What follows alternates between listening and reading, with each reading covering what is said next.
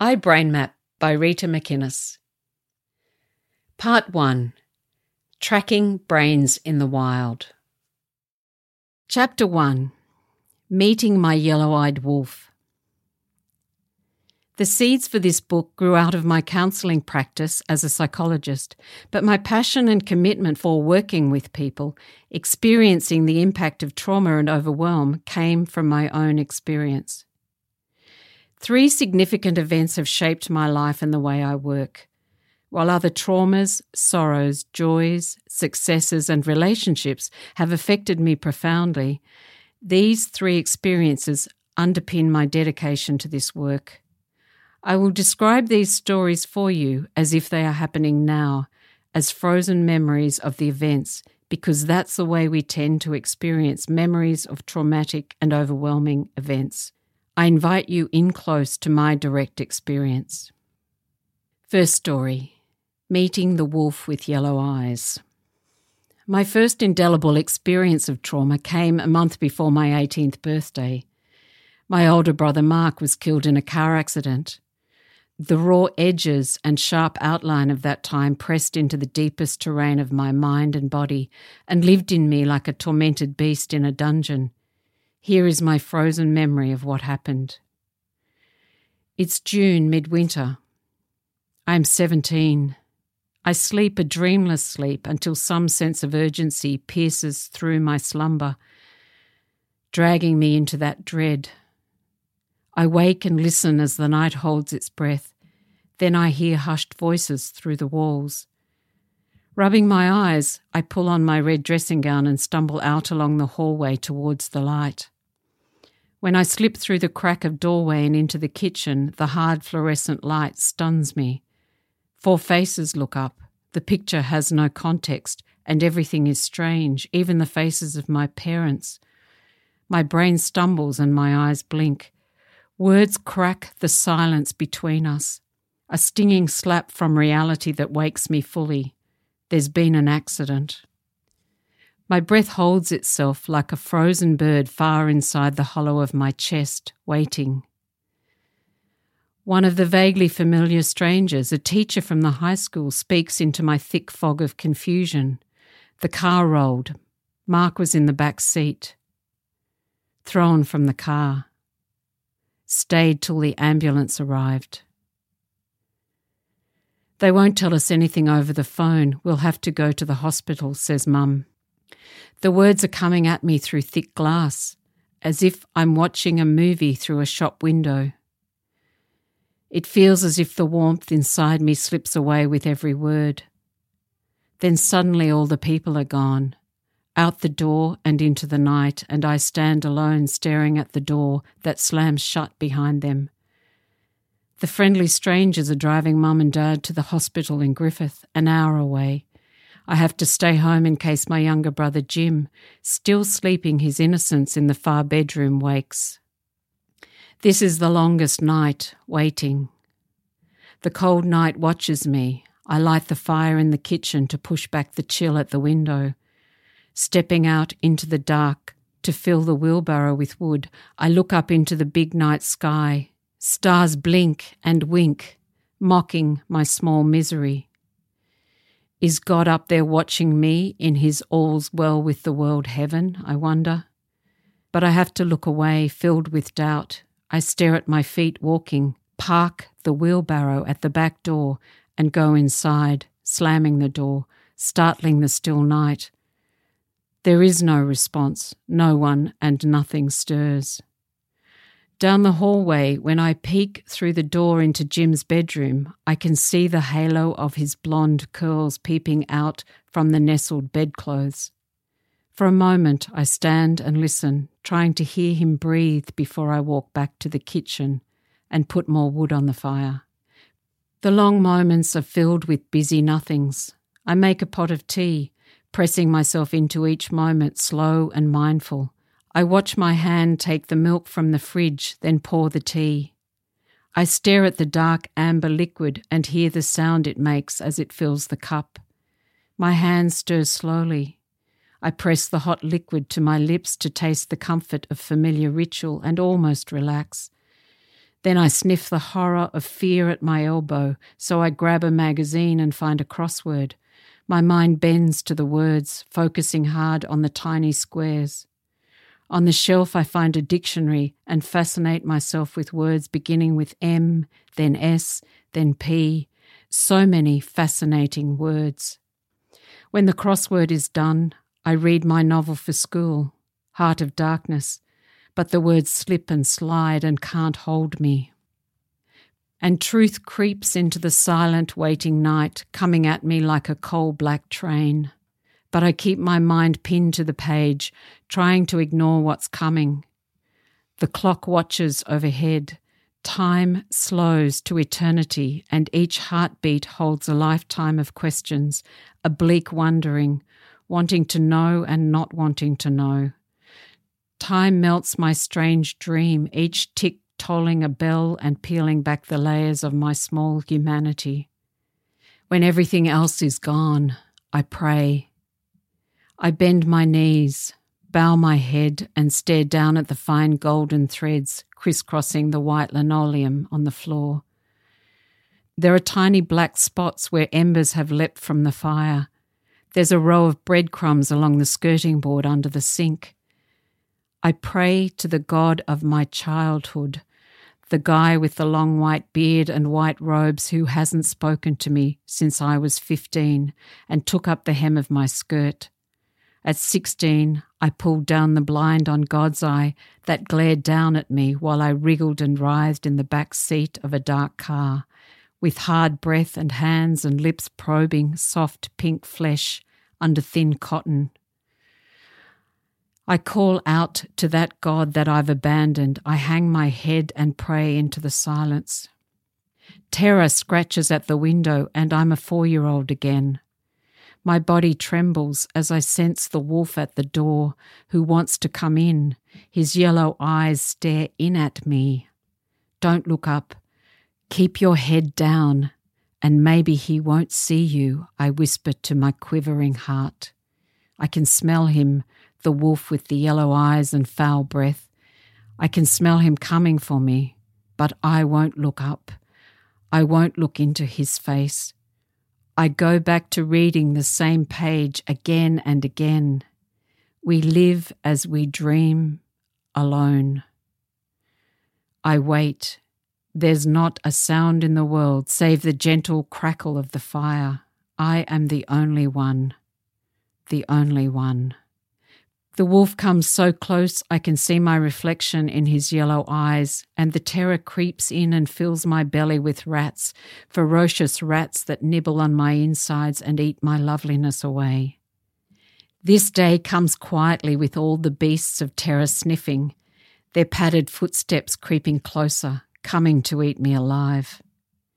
With dread, I look over my shoulder, but all is still, frozen. I'm in a child's game and turn to move forward. Again, I hear the shuffle of soft feet and the sharp intake of breath. I turn quick. What's the time, Mr. Wolf? But all is quiet and still behind me. I dare the beast half turning. Ha! But nothing is there. Only the empty chair, the painting of the man at the plough, the table scattered with newspapers, the phone silent and waiting. It all looks still, but I can hear them breathing. And then he comes, not a pounce, but a slow circling. There's a car outside on the road. I pull back the white lace curtain and stare out the window into the blackness at two beams of headlights. Mark's ute. Mark's ute? It's parked on the road just in front of the driveway. I'm at the window, watching, waiting, my mind cracks and bends. What's he doing? Who is it? Is it Mark? Is he all right? I want to scream the madness in me and let it all out. But I stand at the window and look out into the night, silent. Bile burns my throat and I swallow. My body trembles like a dry leaf in a chill wind. My knees buckle. What's happening? Stop this. Stop. But the hard night won't let me scream my words, and I swallow down the bitter taste of silence. I kneel at the window sill like a four year old waiting for her big brother to come home from school. The madness of waiting closes in around me. The ute moves slowly, turning into the driveway and parks. The engine is silenced. I grip the window ledge to pull myself up because my knees still tremble like leaves with no bones. I go to the door and stand waiting. There's a soft knock. The terror of what's on the other side is nothing compared to this agony of waiting, so I open the door. It's one of the familiar strangers who were in the kitchen. I stare at him and then out at Mark's ute parked in the yard. I saw you at the window, he says. I was waiting till your parents got here first. I brought Mark's ute. He stumbles for words. What happened? Is he okay? What? My own words can't find themselves and fall flat in the silence between us. Wait till your parents get here. Wait till your parents get here. They need to tell you. The man steps out of the night and in through the door, turning to close it gently. My sobbing begins and my body collapses around me. The man catches and holds me against him. Strange sounds come out of me. I want to say something, but a wailing sound comes out instead. The wolf howls inside me. Then the stranger says the words that end the waiting. Mark died at the scene. He rocks me until I am still. The slow dawn comes like sour milk spilt across the horizon. The truth fills the frozen morning while the beasts sniff and breathe foully around the kitchen. My brother, not yet 21, lies dead and cold in the hospital. My parents return and stand in a huddle under the fluorescent lighting, like two small children on a stage in the wrong play. I stare at my parents' tears with fascination, my own tears already dried and sucked back into my belly. The thin thread that had held me to normal has snapped, and I float overhead watching down from a great height. It's time to make a pot of tea, so I bustle and step around the dead rat lying at the sink. The wolf with the yellow eyes licks my face when I take the milk from the fridge. It tickles, and I smile and wipe away the slimy stink clinging to my lips. The rooms fill with weeping and warm casseroles. I walk through them between beasts and neighbours like a somnambulist. No one can see me. No one can hear me coming. I am invisible. Only the ferocious rats and the wolf with yellow eyes know me. They lie down with me at night, foul breath and itchy hide close and warm. Three days after the funeral, I'm back at boarding school. No one mentions death. I am invisible here too, but I know they all watch me out of the corner of their eyes. My friends don't know what to say to me. They tiptoe around me, watching from a distance, not laughing too loudly or sharing their small concerns of boyfriends and lumpy thighs and zits and untamed hair that had been the mainstay of our friendship. I am alone with my beasts. The ferocious rat has a wicked sense of humour and the yellow eyed wolf a hunger for love that keeps him prowling the edges. I suck them into me and let them fill me. I am the beast. I learn to smile back at the world and hold in the dread in my belly. I am nearly 18. Second story Finding the path, losing the path, and being pathless. I'm 25 years old, and all I own is a backpack full of grey clothes that were once white or coloured. I've been travelling for several years when I fall into a jungle monastery in Sri Lanka called Kanduboda. I walk in with my ignorance clinging to me like a fat skin, my Western values jingling like a million bangles on my wrists and ears and legs and hips. I sit listening with my mind jangling so loudly I can't hear the silken silence held soft between thick, green, dark walls of jungle surrounding the monastery. But within days I know that I know nothing, and so it begins. At 4 a.m., the bell rings. Meditation. We sit, silent. We stand, walk, sit. Then eat salty porridge, silent. We walk, silent. We wash, we meditate. We eat, we walk, meditate, meditate and meditate again. Then we sleep. At 4 a.m., the bell rings and we meditate again. A routine so familiar it becomes a second skin, tight around me, holding me together. A routine so plain and unadorned, there is nowhere to go, nowhere to hide. The only contact I have with the world beyond myself is my talk each day with Big Bhante, head monk, my teacher. In a small white walled room, I sit on the cool checked floor. He speaks to me through an interpreter. Big Bhante's words are sparse, but his eyes and heart are larger than the world, and I fall in. He brings me back to the path with anicca, dukkha, anatta, always. Anicca, dukkha, anatta. Anicca, dukkha, anatta becomes my mantra. Each day I watch. I find wonder in the ordinary. My breath becomes my new friend. I get to know it intimately. Walking is a close encounter with the senses.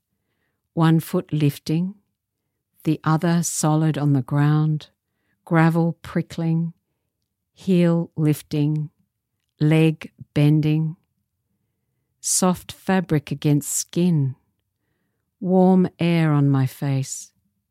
I have never known walking before. And I meet my curious tongue and smile. I watch my mind and get lost in the tangle the wolf with the yellow eyes comes to meet me, and the rats are there too. Every mind is the same, Big Bhante tells me. Only the contents differ because of our experience. And the way to free the mind is the same.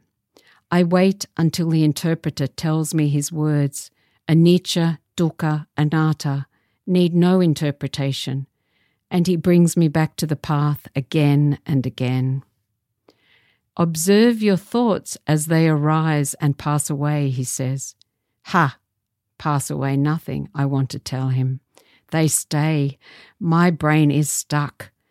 My mind chatters in my head, making it hard to hear what Bhante is saying.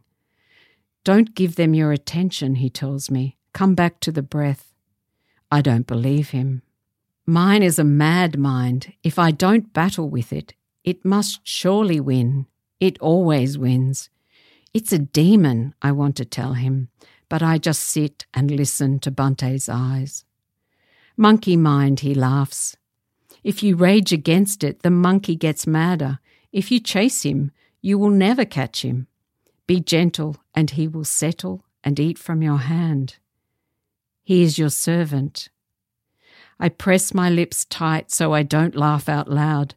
I think I am his servant, Bhante, I say, and we both laugh. I sit and meditate, trying to remember his words and be gentle when the mad monkey grabs me and drags me off for minutes that are hours. I smile when I can, and slowly the monkey grows quieter and rolls over and lets me scratch his soft belly. And slowly like a small child's Christmas, understanding comes. Each morning I take my great insights to Bhante and excitedly explain what I have discovered, then wait fidgeting while the interpreter tells him, sure that she can never express the depth of my insight. He smiles and accepts my small gifts graciously, like a grandfather holding a child's small treasures a dead beetle, a twig, a speckled leaf, and lays them gently aside, calling me on into the great living forest of the Dharma. Then Big Bhante leaves on pilgrimage, and I am alone. I have another teacher, but he is not my teacher, and my mind and ego rebel. I go on alone and speak to no one. I cling to anicca, dukkha, anatta. Everything is meditation. In meditation, I am the sound of chopping and the mosquito buzzing. I am the warm breeze on my skin. Life breathes me, resting into each moment as it arrives. All my hard edges soften and dissolve the little self with all its stories of yesterday and tomorrow and what might be. And I watch. I come back to the gentle breath when I'm lost, the breath breathing me. I watch with a child's curiosity, the breath moving through me, in and out and in and out, like soft waves kissing white sand, then slipping away in a gentle blush, only to return and kiss again the sweet white flesh. Then the breath dissolves too, and I open into the vastness where there are no boundaries. The bell sounds in me like a wide song across the Alps on a clear morning, and the world vibrates with melody. The heart rocks my body in soft rhythm of bird wing in flight, and I glide on a horizon of freedom beyond, awake in every sense, more awake than I've ever been. Nothing holds me. What had once bound me now frees me. Words melt in the vast silence. Thoughts crumple like leaves in autumn, blown before a wide and gentle wind. Sensations crawl like ants across my body. The vast space of my mind lights the darkening, and I see beyond what I can grasp or name or understand. Yet I know it all in my heart's opening. The moment stretches like an eternal fountain filling me, yet not me. Some might call it love, some God, but I have no words for this. To name it is like offering my filthy sandal at the foot of a great master. Instead, I prostrate myself and kiss the ground of being and watch in wordless wonder. Then I am done. It's time to go. The Sri Lankan authorities refuse to renew my visa yet another time. I think I know something and have attained something but I can't see the spiritual pride swelling in me, bursting the gold buttons on the stained white vest of my spirituality. I leave the monastery. I leave and walk back into the world. Within days, I arrive back in India like a rabbit unskinned. India crowds in on me, my senses burning like needle points under too bright sun the filth and stink of so much humanity after the silken silence of the monastery eat into me. Each day is acid, it stings and burns. My mind screams for silence, for space. My body wails for the gentleness of the jungle monastery. I have no words for the feelings that come with the experience of hate and rage that surge through me towards the dark eyed men and women who touch or speak to me and want to haggle with me. Last week I loved the mosquito trying to bite into my skin, and now I hate these people who won't leave me alone, who press in so close I can't breathe. Every sense shrieks and rages. I don't know what I want to eat, how to be, where to go. The dissolution of self has dissolved my desires.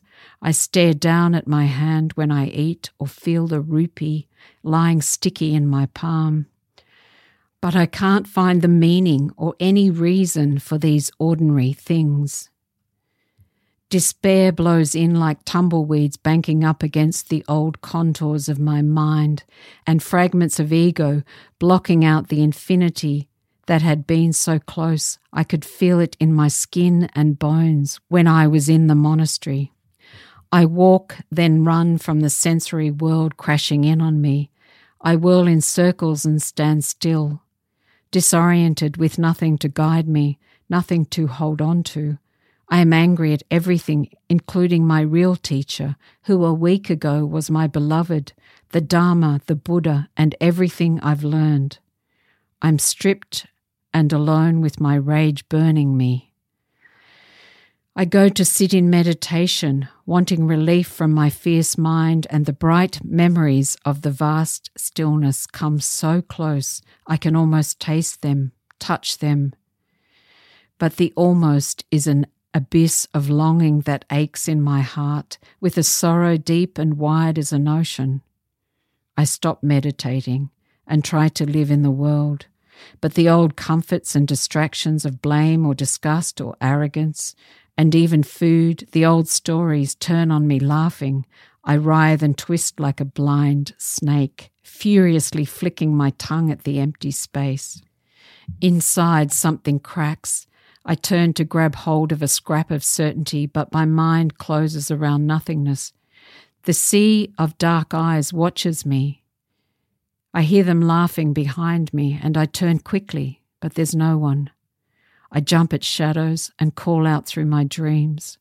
I curse and rage until there is only shattered glass left inside me. Then I crawl into a room and lie there curled around myself, trying to keep out the world. I don't cry. I don't think. I feel nothing. The sounds from the street are far away. I'm underwater, deep down in a dark place where no one can reach me. I don't want to breathe. I don't want to live, and I don't care. A knocking floats through the deep, cool ocean of silence. The knocking comes louder, and someone is calling from far off but it's quiet and peaceful down here. Now someone is pulling me, dragging me up. Leave me alone. Let me rest. Go away. I say without words. Someone keeps tugging at me. I keep my eyes shut, but hands drag me away from the dark peace. My body moves without my permission, remembering some forgotten pull to survive, hiding beneath the skinless skin. I feel myself coming back. The hands on my arm are gentle and warm through the deep coldness. The voice is gentle too, calling, Rita, Rita, wake up. I can hear the words now. The darkness is clearing. I open my eyes to find dark eyes looking into mine. My teacher? Such kind eyes. I close them again, glad that my teacher is here. The tugging continues. I want to rest. I'm so tired, so tired. Come back, Rita. I open my eyes. Those black eyes are so close, they are all I can see. Rita, wake up. It's a man I've seen before. Rita, are you all right? The man is Indian. I'm in India. Everything rushes back in a flood of remembering. I blink. The man is still there in front of me. I was worried that you didn't come out for so long. Sorry for unlocking your door. Are you all right, Rita? Sorry for disturbing you, Rita. I was worried. He keeps saying my name. How does he know my name? My body moves me. Blinking, I raise my head. The man steps back. I feel alone without his warm hand on my arm, so I cling to the black eyes. My body is heavy and strange, and he helps me sit up. He puts a pillow behind my head. Will I bring you chai, ma'am? He doesn't say my name now, and I miss it. I nod. Wait here, I'll get chai. When he goes to the door, I see other dark eyes looking in at me. I feel my skinless humanity stinging with those stares, and I watch my hands as if this is the first time I've seen them. The man closes the door as he leaves, and now he's shooing them off, those other eyes. He returns and stands watching me sip the milky sweet liquid. Sorry for disturbing you, ma'am, he says again. I was worried that you didn't come out for so long. His English is neat at the edges. It's okay, I croak, my voice unfamiliar. Thank you. I'll bring you some food. I'm not hungry. You must eat, ma'am. I'll bring you food. Okay, thanks. It's easier. For the next week, this short man with dark eyes and rice white teeth feeds me. Thick yellow curries nestled in mounds of perfect white rice, delicacies dripping in sweet syrup and rose water, clotted mountains of fresh yogurt, tangy on the tongue, and sugary warm chai. And I eat my way back into the world. I pull up my tattered ego and move on again, the laughter and staring dark eyes watching from the doorway, fading behind me. Weeks later, I'm in a Sri Aurobindo community near Pondicherry in southern India. In the round, clear days that follow, I come back to the ordinary. I work in the garden and cycle around the large community on a rusty bicycle that makes a rhythmical clacking sound as I pedal. I eat food plucked straight from the garden and walk the sandy paths alone. I sleep in a treehouse with a snake. The black plastic roofing sags with his weight above my head as he curls into the comfort of himself each night. In the ordinary of every day, I pull on my skins. I step back into all the layers that had peeled away in the monastery. Skin after skin, I pull around me wrapping myself into ego and curling into myself. I sew myself a misfit self, covering over the nothingness. The sting of the world grows less each day, and each night I dream my skin's in. When I finally get home to Australia, all my old habits rush up to meet me. From a distance, I had loved everyone and been free of old addictions. Now, up close, the old faceless demons of fear and loneliness, anger, aching hunger, and desperation creep in and crawl under my skin, skulking into my bed and feeding on the scraps of tormented dreams that I toss and turn in every night. Within days of my return, I'm drinking and smoking again. And my old addictive habits in relationships have grown back like a cancer. Briefly, I struggle against it all, but soon I surrender as the old ways crash in around me, erupting over my life like a great wave. Always there's a voice in me, an arrogant voice mocking my ignorance and my stupidity, a voice that knows better than this, that remembers how to be free. So I drink another glass of wine to drown it out. I turned my back on what I knew in the jungle in Sri Lanka. I set off to university to study English and psychology and build myself a life and an ego in the traditional way to grow myself a career and learn how to live in the world. I'm 28. Third story Into the Yellow Eyes of the Wolf. It's the end of October 1996. The first call comes as I'm about to walk out the door for a dentist appointment. Cursing, I drop my bag and run to beat the answering machine. Hello? It's my sister. Funny time for her to ring. The thought flashes past before my mind can grab it. Jim's missing. The words drop like rocks into my belly. I wait in silence, my breath narrow, Mum's worried. She said to ring you. Oh. She thinks something's wrong. Hmm. My thoughts won't move to form any words in my sticky throat. Gotta go, Reek. Talk soon. Let me know if there's any news, I say, words coming in a rush as if there's a wolf at their heels. Of course. I put down the phone, stare into the bright sky outside, and shiver. Now I don't want to go to the dentist. My tongue runs over my teeth, pushing into the familiar groove of rough tooth that's been niggling for weeks. I've already put off the dentist twice. I pick up my bag and pull the door shut behind me. Should I come home? I ask later on the phone to Mum. Home is a six hour drive. Wait, just wait, they say every time I ask the question. While the day's bright, I don't hear the wolf scratching, but at night he's there again.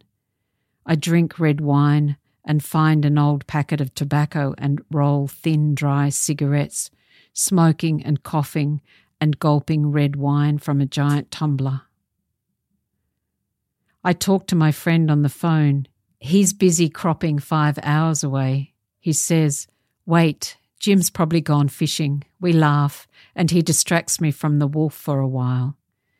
But then the world grows silent. I am alone, waiting. I pour another glass of red wine and spill some on the table, looking up quickly at the door for the sound. It's them scratching. The ferocious rats and the yellow eyed wolf and the other nameless beasts have found me again. It's a long time since I've seen them, but there's the familiar rank smell of grey fur. I'm tired, but I don't want to sleep. The world sleeps, and I wait. The wolf scratches to come in. I pull the curtains and lock the door. Other gone missings creep into my mind, and I float around in old memories looking for signs, for hope, remembering times when Jim was found or never lost in the first place. Not this again. I can't do it. I can't. I can't do this again. Jim, please come home. For Mum's sake, come home, come home. A mantra slurred in a whisper into the night.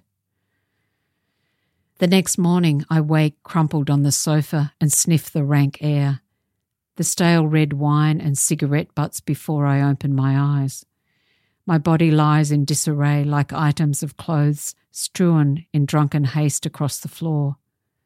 I lie still, waiting for my sluggish mind to catch up.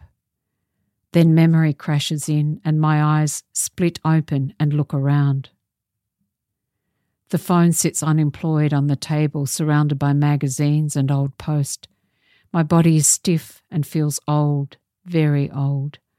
My mouth tastes like grimy carpet on a pub floor on a Saturday morning before the cleaner has been.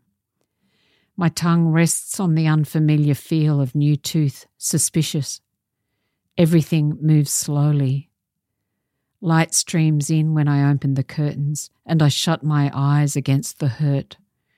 I waddle to the kitchen and put the kettle on, then go to the bathroom and piss the dark yellow of last night's toxicity. With my sunglasses on, I stand and look out the window, sipping a cup of steaming tea that tastes like life. The phone rings loudly and I spill my tea. Hello? Breathless. It's my friend Jane. She will come this evening and stay the night. Thanks, Jane. See you then. My voice sounds surprisingly cheery. I shower, eat toast and Vegemite, and drink more tea.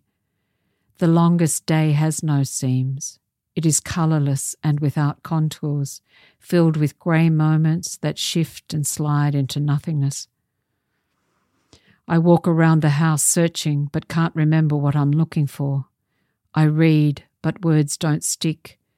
I drink cold tea and eat warm salad. The mail comes, and bills lie unopened on the table, sneering through their little windows. In the afternoon, I walk on the beach, and the grey green waves melt into drizzling sky in one melancholy wet on wet. In the evening, Jane arrives. We light the lamps and sit on the back veranda, eating pasta and drinking beer while I tell stories of Jim. Jimmy, as we used to call him when we were kids. I lay out the happy contents of my kidhood, unpacking the small precious parcels of memory one at a time. Small intimate stories of yabbying and drinking homemade ginger beer after a swim in the channel his love of fishing and the river, Jimmy always grinning, so that Jane will know him as I know him. I don't share the dark stories of his later years, clouded with dope smoke and drenched in alcohol, or talk about how he lost his smile somewhere along the way. The friendly night holds us tenderly in velvet darkness, washed clean by the afternoon rain. Finally, we turn out the lights and go to our beds. The ringing tears open the morning like a serrated knife edge, ripping me out of my dreams. My eyes snap open as remembering smashes in. I run for the phone, banging my shoulder against the bedroom door, Breathless, I hold the phone to my ear and listen, rubbing my shoulder. It's happened. My mother's voice is flat and matter of fact. The police have found Jim with his car. The local newspaper will read no suspicious circumstances. So I drive home to bury my other brother. We lay him gently in warm red earth, five rows from his big brother, beneath the pine trees that whisper their lullaby to the wind. Earth, my home. There is one other thing that has shaped my life and my work and lives in me quietly as a deep current of peace and hope. That is my home, the earth. I grew up close to the earth, a wide brown earth under a brimming sky that stretched through to heaven, holding the fat round sun that drenches freckled skin and streaks hair gold. I drink her in, this earth, through my senses, my skin and my small body. Her wonder so close it sings me awake each morning and holds me in gentle dreams each night. On bare breasted summer mornings, I can hear her heart beating in my skin. She is so close, her rhythm skipping in my legs. Leaping into cool, flowing water on hot, hot days in late summer when the world is shimmering under the big sun. Small, sun brown bodies jump and call out in joy. With a white strip of zinc on our upturned noses, we look like bronzed Aussie Indians screaming war cries of delight as we leap from the grassy bank. Big splash, we dive and duck and leap and splash until our teeth chatter in blue lips and our bellies growl, and we feel the tug of home. I lie down on new mown hay, sniffing her sweet breath. I lay my cheek to her breast, so close I hear the creaking of her bones, the rumble in her belly, and the beat of her deep heart. Her big love lifts and carries me into bright daydreams, swinging in the white puff clouds where God is laughing. Her love pierces me and makes my heart big and round and fat like a ripe peach warm from the tree. Dad brings a steaming milk bucket home from the golden cow and we drink warm milk on our porridge. Sometimes I watch the milking. Dad's hands move like a drummer grabbing and stroking the teats, milk squirting into the silver bucket and making a happy white sound like a soft drum beating time in the morning mist. When I am alone, I pick a thick pod from the bush creeping up the trellis. My fingers push into the green line down the pod, and it splits open to show five small round peas nestled in their little green boat. I pick one out and put it to my mouth, biting into the sweetness, the taste of the earth and the rain and the sun in its skin. I walk on her skin and find small miracles of lacy tracks in sand made by some tiny creature I can't see. Each tree is a map of the universe, and I can read a whole story of far off lands, of giants, goddesses, dragons, and knights in their daring rescuings. In her arms, I can be whoever and whatever I want, and she holds me close to her skin and breathes her sweet breath into me and laughs and sings with my imaginings.